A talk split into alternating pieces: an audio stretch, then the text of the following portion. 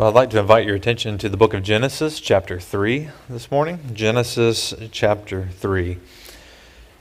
This is the fourth week that we are in Genesis 3, and we have seen on the one hand, uh, the glory of God and His grace towards sinners, even from the beginning, making them male and female in His image and placing them in the Garden of Eden to glorify His name. But even more particular, over the past few weeks, we have seen Satan enter the garden, tempting man to rebel against God and to reject His word. And yet, even in Adam and Eve's choice to rebel against the Lord of God, Lord God, desiring to be like God themselves, God comes to the garden. And in God's coming to the garden, He redeems them and reconciles them back to Himself. And even as we saw last week, God begins speaking to the transgressors in the fall, beginning with the serpent, and now, as we'll see today, through the woman and to man. But as we saw last week, God begins speaking a word of righteous judgment over those who have transgressed his law. And as he pronounces upon Satan humiliation, frustration, and defeat, we saw this word of hope that God would provide a redeemer through the seed of the woman. And now, this morning, as God turns from the great tempter to man and woman to address their iniquity and pronounce the grave consequences of their sin, we see even in the judgment of God, we see his amazing grace toward these fallen rebels.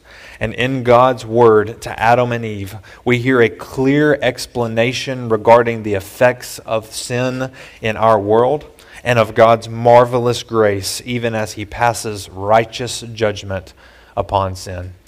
And so, if you have found your place to Genesis chapter 3, I would invite you to stand with me as we read God's word together.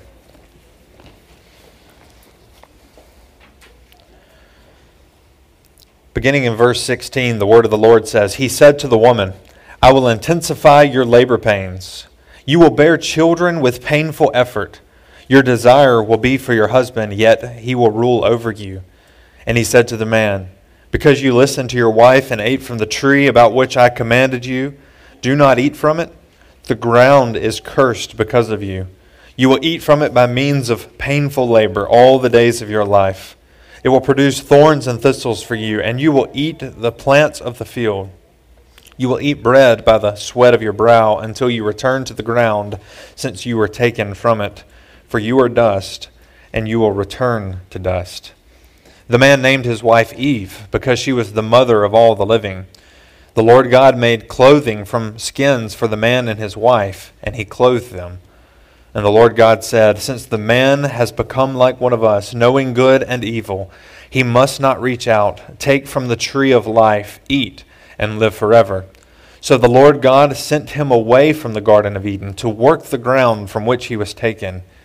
He drove the man out and stationed the cherubim and the flaming whirling sword east of the Garden of Eden to guard the way to the tree of life. May God bless the reading and preaching of his word. You may be seated. How often do we think about the consequences of sin? Now, I understand from person to person, we may vary in the amount of time that we think about the consequences of sin. We certainly think about the consequences of sin when someone wrongs us and we are immediately impacted by the consequences of sin. But we also think about that when we sin against someone else and we must own up to our actions. There are real consequences to the sins that we commit against others. Uh, but I think that we don't often think about the consequences of sin. Furthermore, how often do we think about the consequences of the fall? Not just our sin personally, but the, the guilt, the transgression of Adam and Eve in the garden, their fall into sin. It's easy for us to isolate the sin that we experience from the fall of Adam and Eve into sin, yet the consequences of sin, either committed by us or against us, are very real consequences of the fall. And yet, often we fail to think about the reality of Adam's fall and its consequences in our life. Perhaps we do that whenever we experience sickness or great bodily illness and we're reminded of the effects of the fall on our bodies.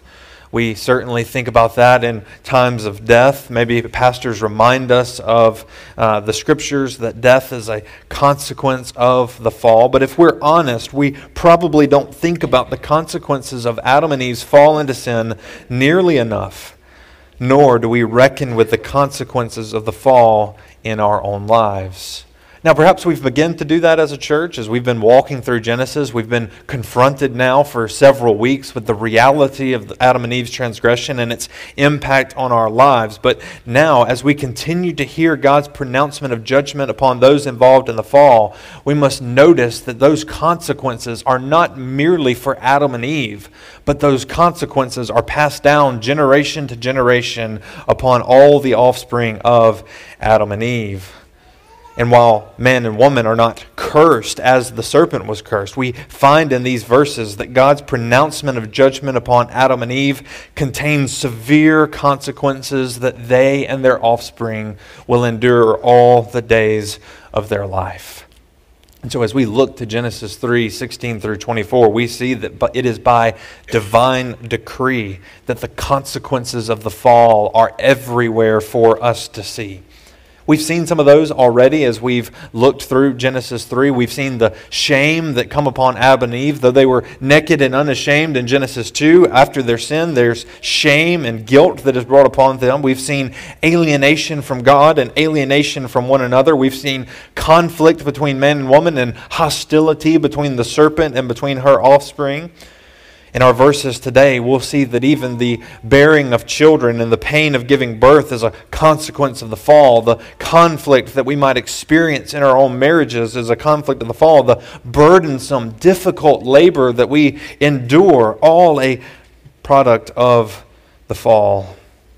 The thorns and thistles and the unproductive ground is a product of the fall, and death itself is a result of Adam and Eve's fall into sin. And so these verses help us to make sense of the struggle in life that we face from our relationships to our work to bearing children, all of the struggles of life that we face as we experience the effects of sin and the consequences of the fall. We come to understand that it is designed by God to be a burden to us, to show us of our need of Him. And so, even as God pronounces his judgment and terrible consequences of the fall upon humanity, his words are interwoven with grace. As he speaks a judgment and speaks uh, consequences upon Adam and Eve in the fall, even interwoven and intermingled with those judgments, is a sign of God's grace as he redeems guilty sinners back to himself.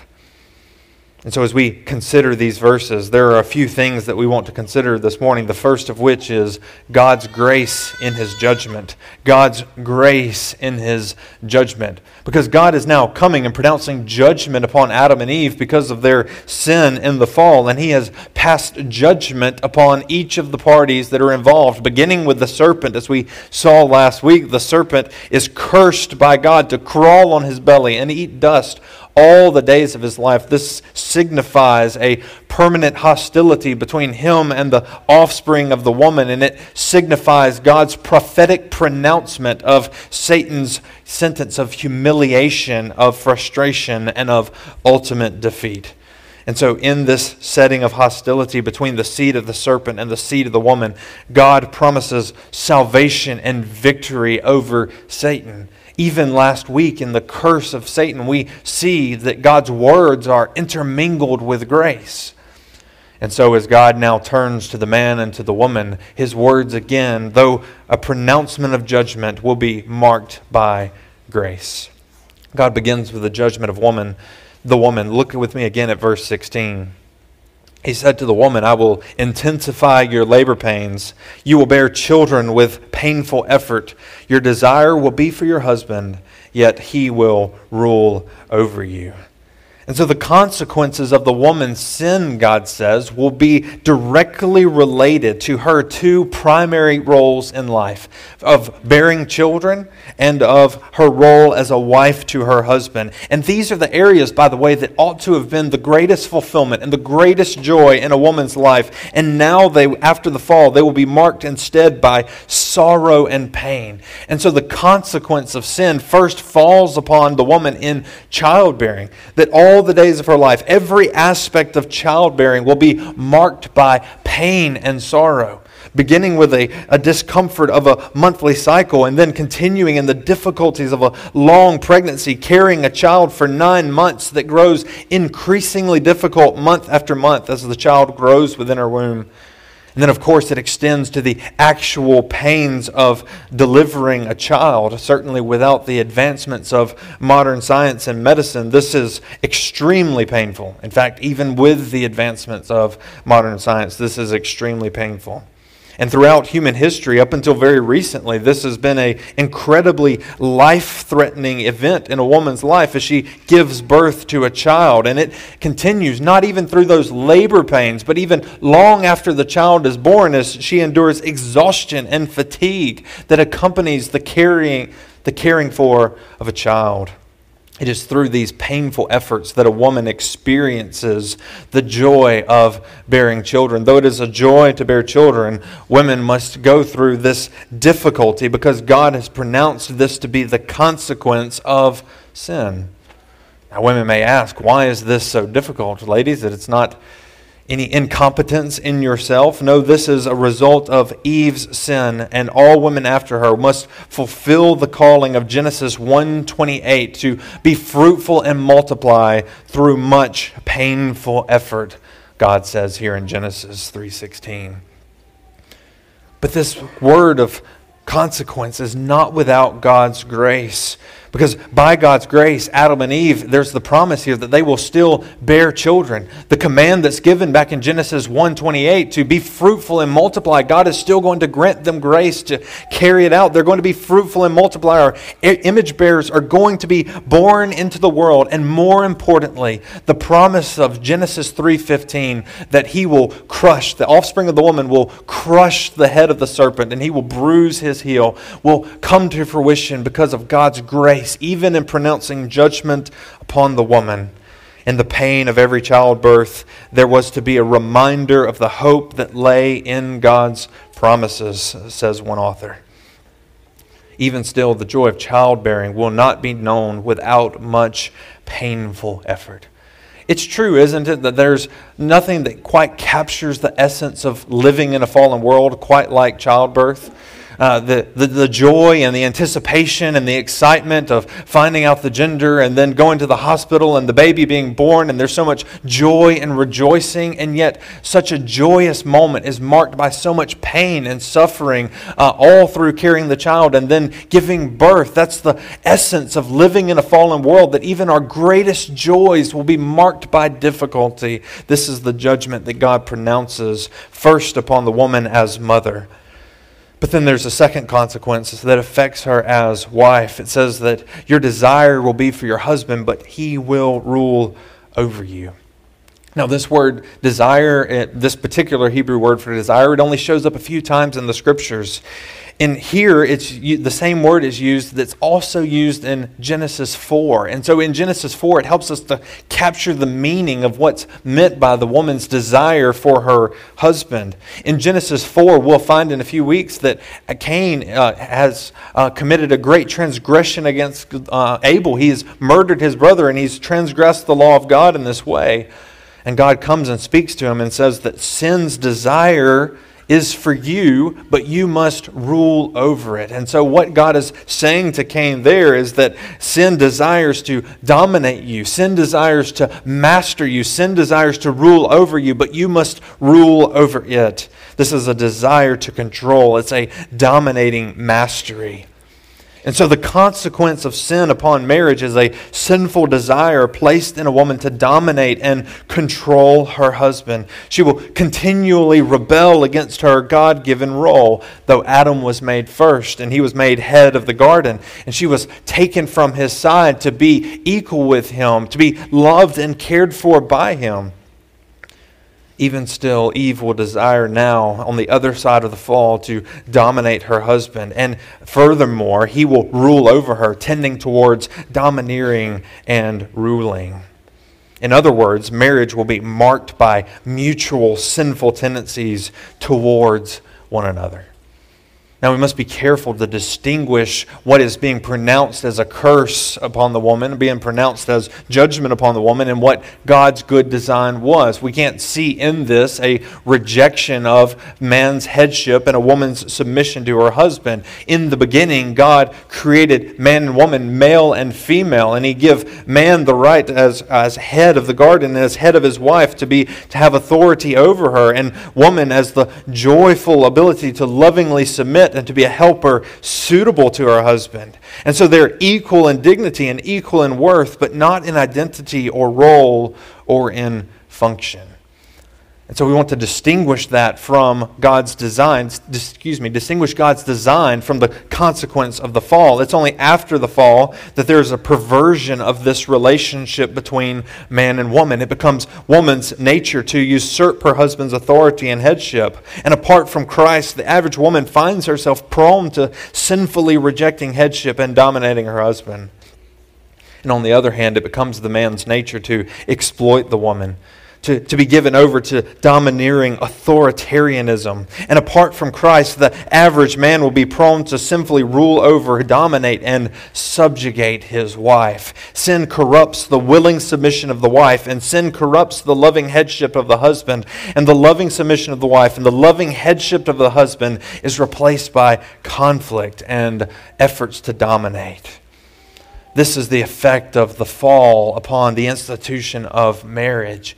But even in these words, we see it's interwoven and laced with God's grace.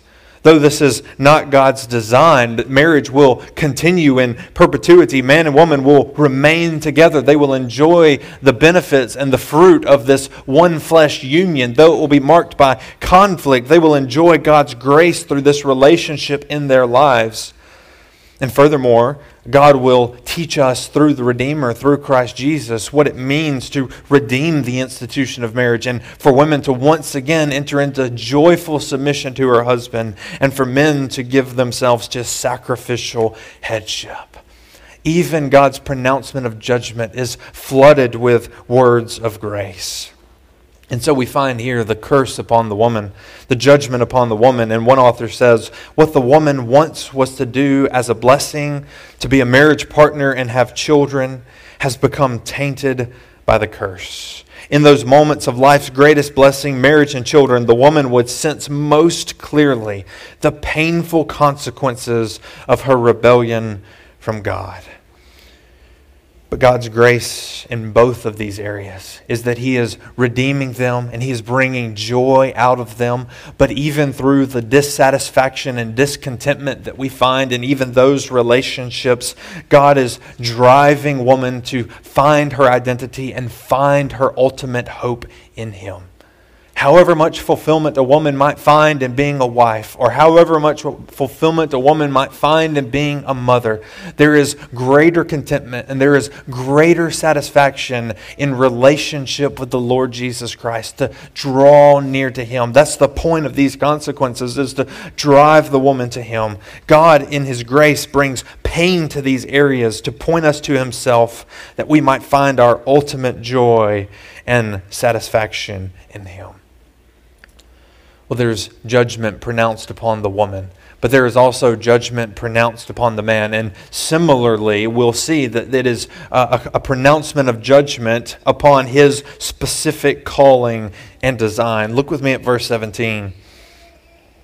And he said to the man, Because you listened to your wife and ate from the tree from which I commanded you, do not eat from it. The ground is cursed because of you. You will eat from it by means of painful labor all the days of your life. And so, what the Lord is beginning to show Adam here is because he reached out and ate and partook of the fruit of the knowledge of good and evil that he was not supposed to partake of, he is now going to eat all the days of his life by means of painful labor. Though there was much fruit that he could partake of in the Garden of Eden, and it is, it is said there uh, that he may freely eat of all the trees of the garden. Here now, upon the curse of man, he will eat by means of toilsome labor, and the ground will be cursed because of him. That's the first consequence, is the curse of the ground. And we saw back in Genesis 1.28, again, they're to be fruitful and multiply and fill the earth. And Adam is to subdue the earth and have dominion over it.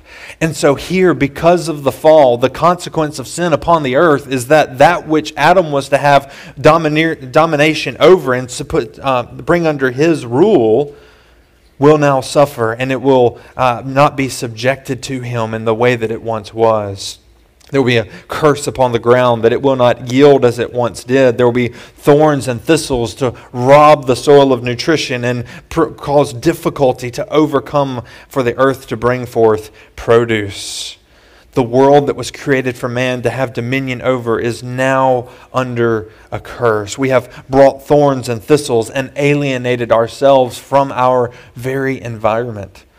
I remember when I was growing up as a child, my family would plant a garden year after year. And every summer, when we began to work the ground for uh, the first time of the year, there was nothing but thorns and thistles and briars overtaking the entire field, in which we would uh, turn into a garden, proving uh, that the curse is real upon the earth. There is great difficulty with working the ground, but beyond that, the entire creation, Paul says, is in turmoil. It's in birth pains, uh, tornadoes, hurricanes, droughts, and floods. All of these uh, natural disasters are caused by God's pronouncement of judgment upon the man. These are God's declaration that creation itself has been alienated from man. But there is not only a curse upon the ground, there is a consequence of sin upon work. And sin brings frustration to the working life of a man.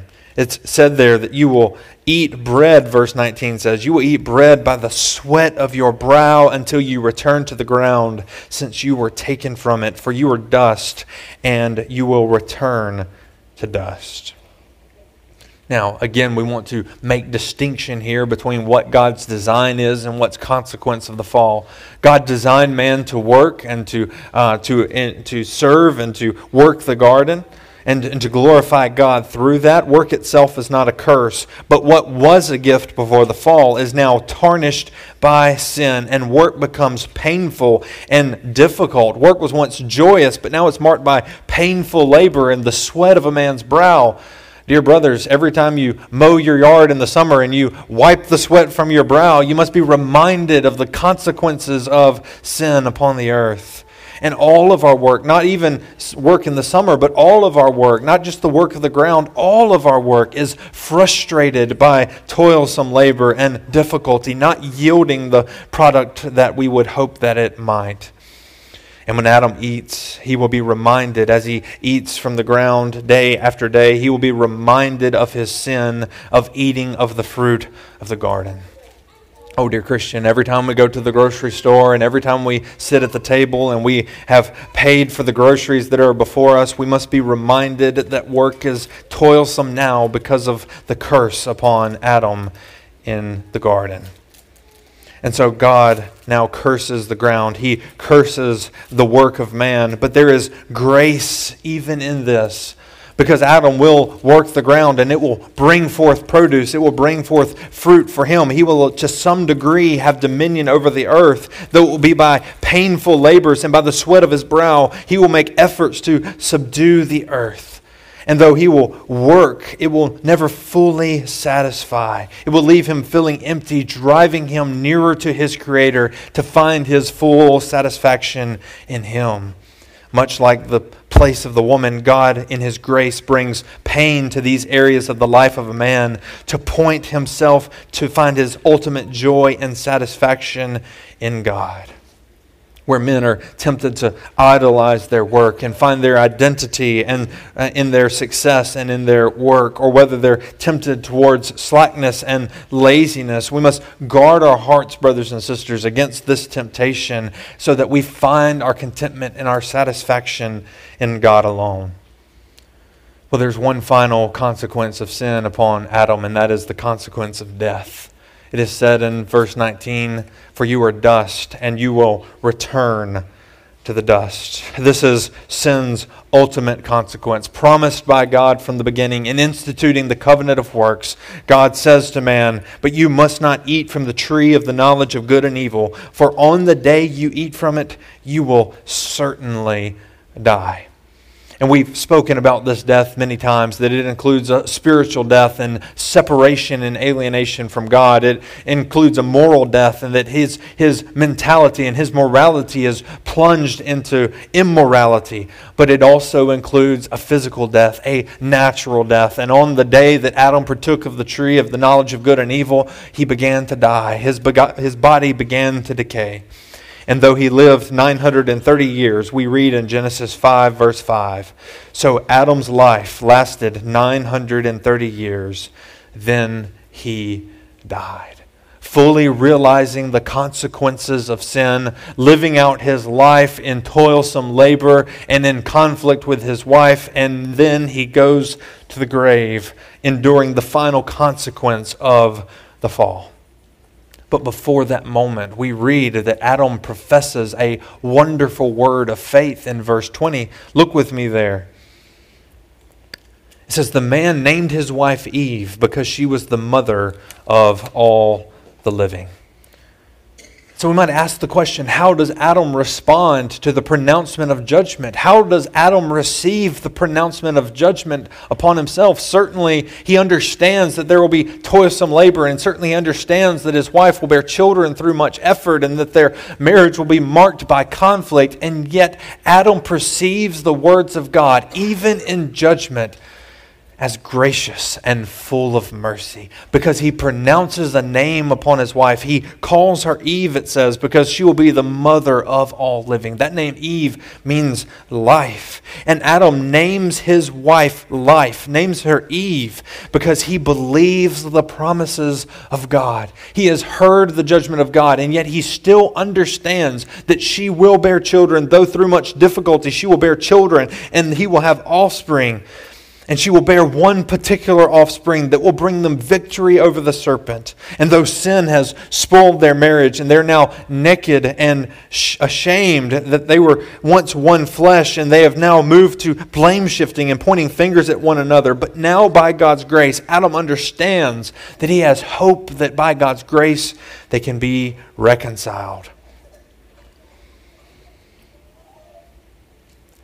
Adam believes, embraces, and confesses the promises of God, and he trusts God's word completely. Though Adam fell and plunged the entire human race into sin, here he models saving faith for all of his posterity. As he hears the word of God, he believes the promises of God, though he once doubted God's word, as Satan comes into the garden, tempting him to doubt the truthfulness and the goodness of God's word. Here here, Adam receives and believes the promises of God and by faith receives them for himself. One author says Adam's declaration was an overwhelming shout of hope. The name Eve celebrates the survival of the human race and victory over death.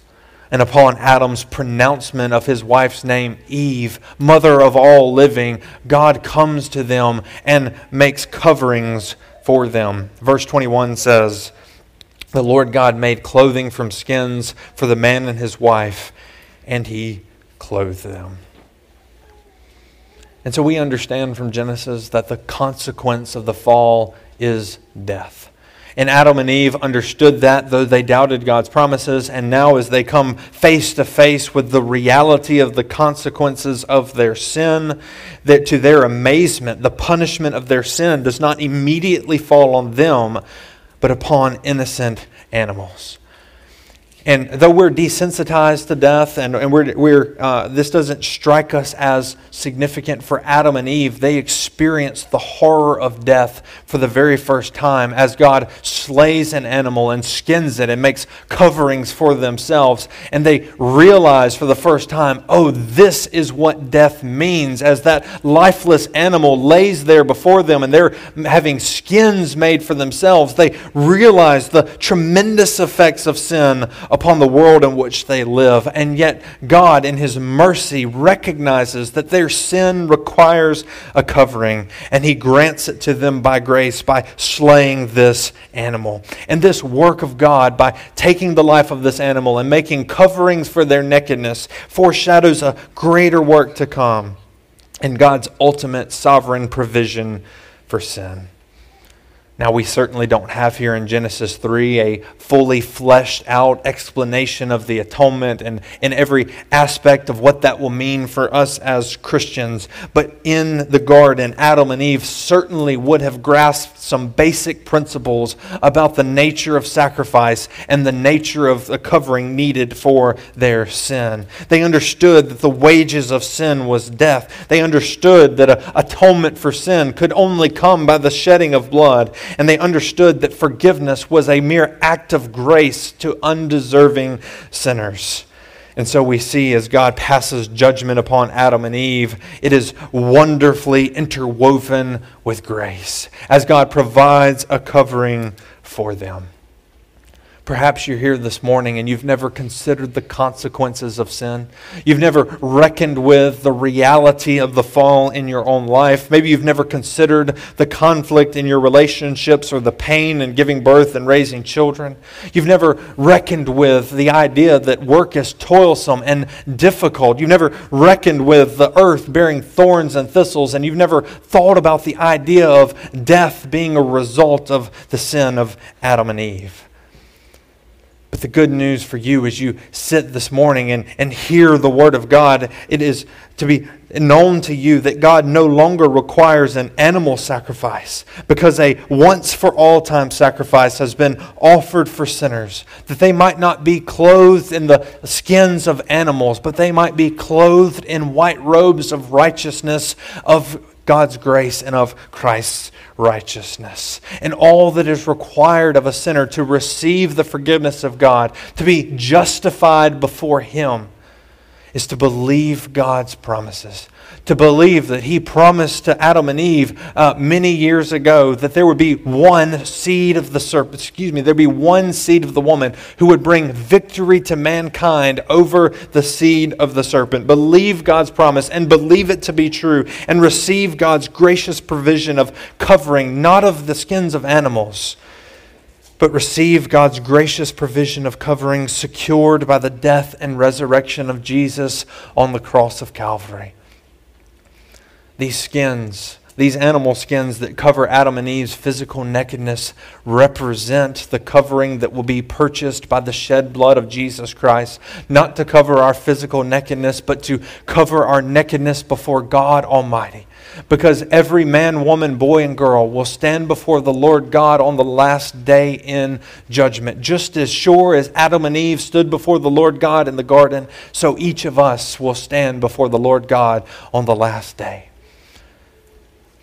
and some will stand naked, their entire lives open before God, and He will pronounce judgment upon them. But those words will not be mingled with grace.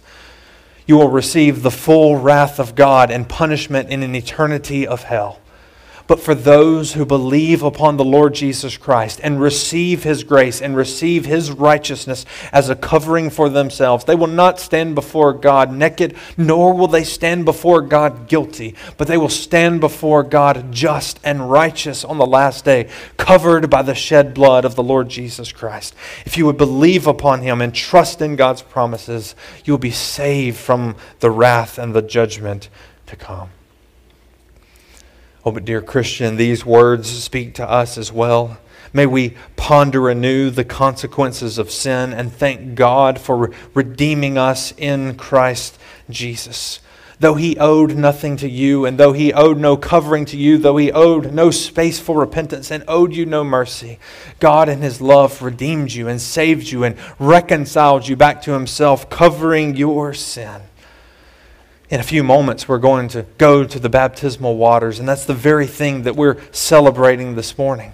It is said there in Romans chapter 6 that should we continue in sin that grace may abound? No, God forbid. We've been redeemed from that and our sins have been covered. Absolutely not, Paul says. How can we who died to sin still live in it? Or he says in Romans 6, verse 3 Are you unaware that all of us who were baptized into Christ Jesus were baptized into his death?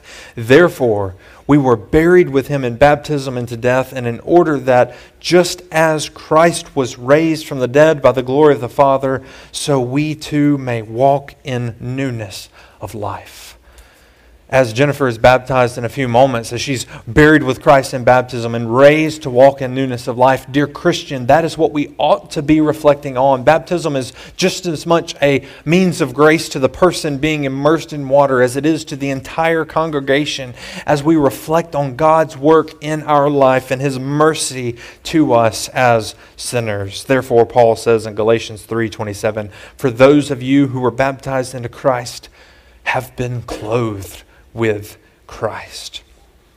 And so, dear Christian, we remember and reflect on God's redeeming work in our lives. And out of that redeeming work, we pursue God's design for life in Christ.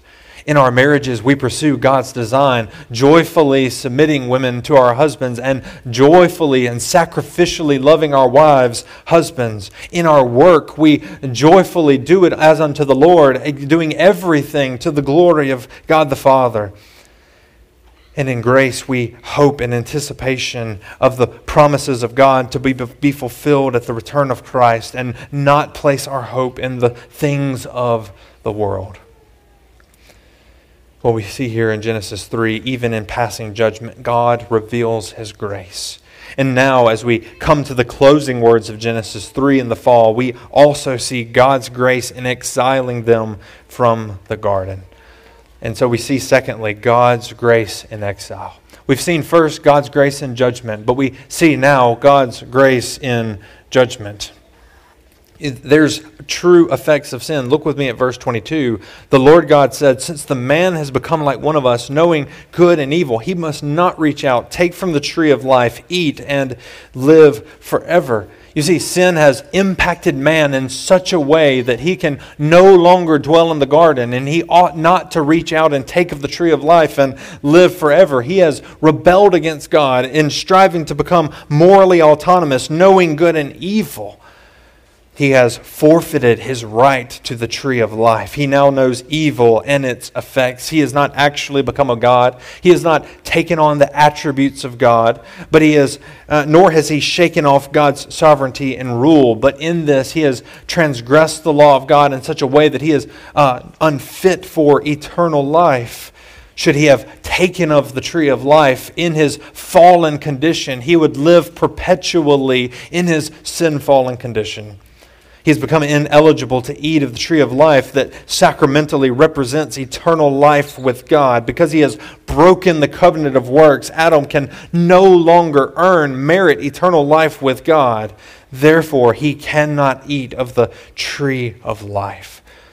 Because of this, he is exiled from the garden. He is sent away. He is alienated from God. Not only because Adam has been alienated from God, but God has been alienated from Adam by his sinfulness. And there are cherubim that are established there to guard the way to God.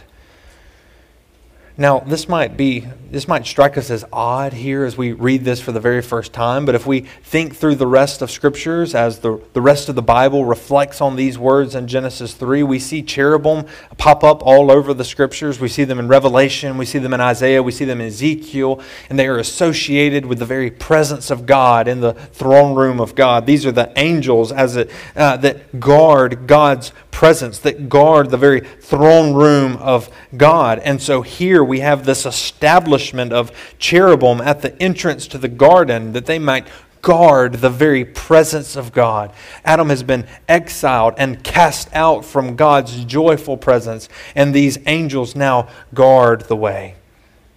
But we see these angels especially show up in the imagery of the tabernacle. If you remember in the book of Exodus, as God institutes the tabernacle, there's the Ark of the Covenant, and upon the Ark of the Covenant, upon the lid that rests upon it, the mercy seat, there was to be two golden cherubim, one on each side, that are symbolic of guarding and protecting the presence of God there and upon the curtain that covered the tabernacle, and later upon the curtain that would cover the most holy place in the temple, there were uh, cherubim that were embroidered there in that curtain and symbolic of guarding the very presence of God.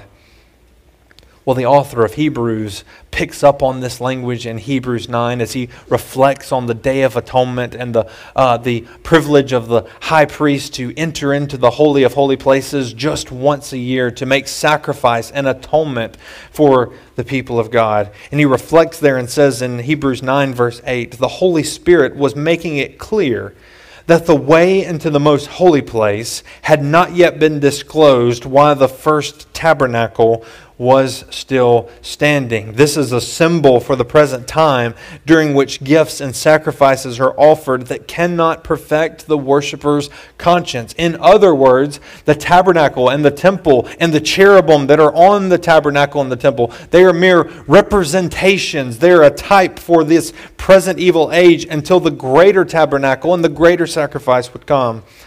And so he continues in verse 11 but Christ has appeared as a high priest of the good things that have come in the greater and more perfect tabernacle, not made with hands, that is, not of this creation. He entered the most holy place once for all time, not by the blood of goats and calves, but by his own blood, having obtained eternal redemption. Therefore, he is a mediator of a new covenant, so that those who are called might receive the promise of the eternal inheritance, because a death has taken place for redemption from the transgressions committed under the first covenant. And so, dear brothers and sisters, where Adam rebelled and broke the covenant of works, alienating all of mankind from God and separating us perpetually, and God institutes the placement of the cherubim there at the door of the Garden of Eden, symbolizing that Adam and Eve are cut off from the presence of God. And there's a veil over the temple, symbolizing that no one may come before the presence of God. Though He's dwelling there in that tabernacle with man, they may not enter into His presence. But the author of Hebrews tells us that there is one man, the man Christ Jesus, who is the mediator between God and humanity, tore the veil of the temple by offering the sacrifice of his own blood. And now there are cherubim no longer guarding the presence of God, but through Christ Jesus we may enter into the presence of God. We were alienated from him in Adam, but we are reconciled to God in Christ. And so God prevents Adam from living forever in his fallen condition, and he drives him from the presence of God that he might not enter the garden by his own works and efforts. Adam is driven away, and the garden is guarded so that Adam might not try to figure out a way that maybe I can get around that. Maybe I can sneak into the garden. Maybe I can go into the presence of God by my own works, by the own efforts of my hands. There is nothing that Adam can do to return to the presence of God on his own. There are cherubim guarding the very presence of God with a flaming sword to kill the one who would enter the very presence of God. Adam had only to hope that God would in grace redeem him.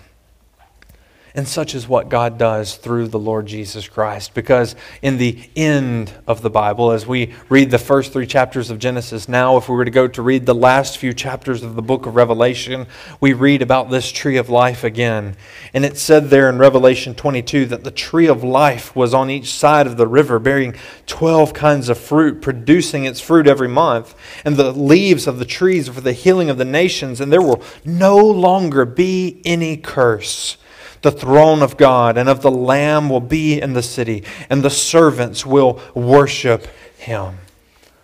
Oh, what John the Apostle is teaching us in the book of Revelation is that the promise of eternal life that was the reward of keeping the covenant of works that was lost because of Adam's transgression is renewed for us in Christ Jesus, who kept the covenant of grace on our behalf that we might have eternal life with him. Though sin separates us from life and sin separates us from the presence of God, in Christ we have access into the very presence of God.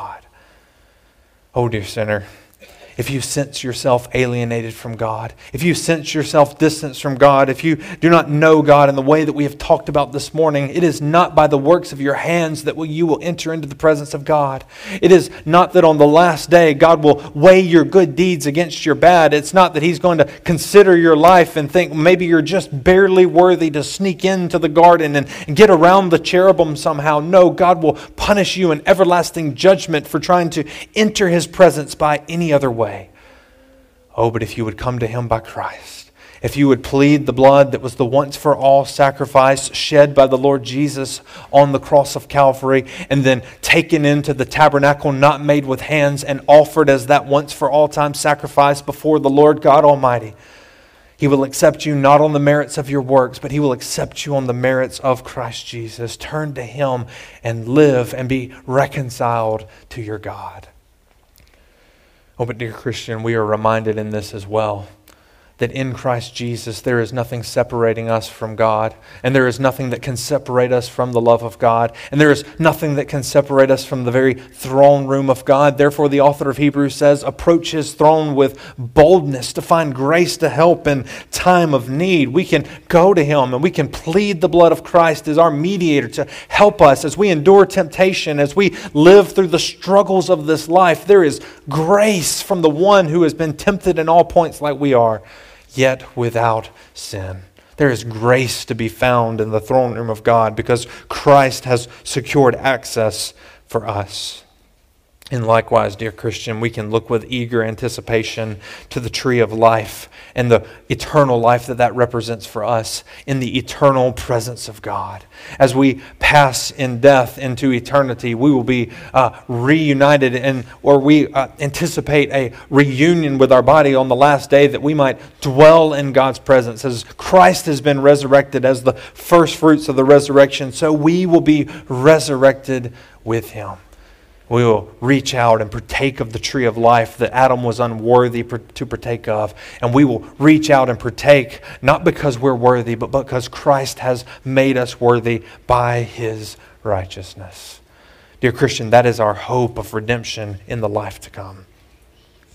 And so, as we conclude this third chapter of the book of Genesis, we are reminded of God's judgment upon sin and of the grave consequences of sin.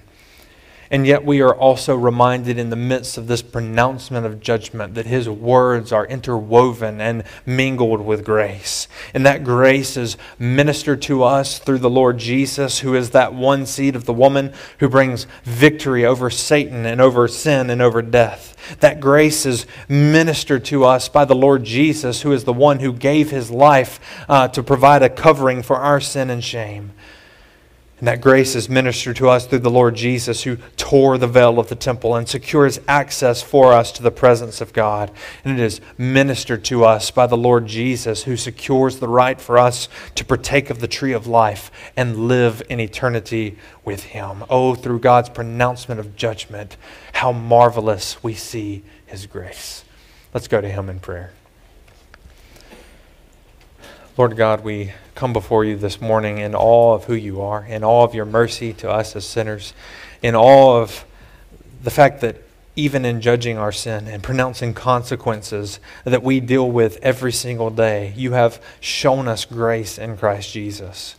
And so, Lord, we rejoice in that. We thank you for that. And we pray that you would help us to live daily in light of that. As we endure the struggles of this life, we pray, O oh God, that you would help us to find grace at your throne.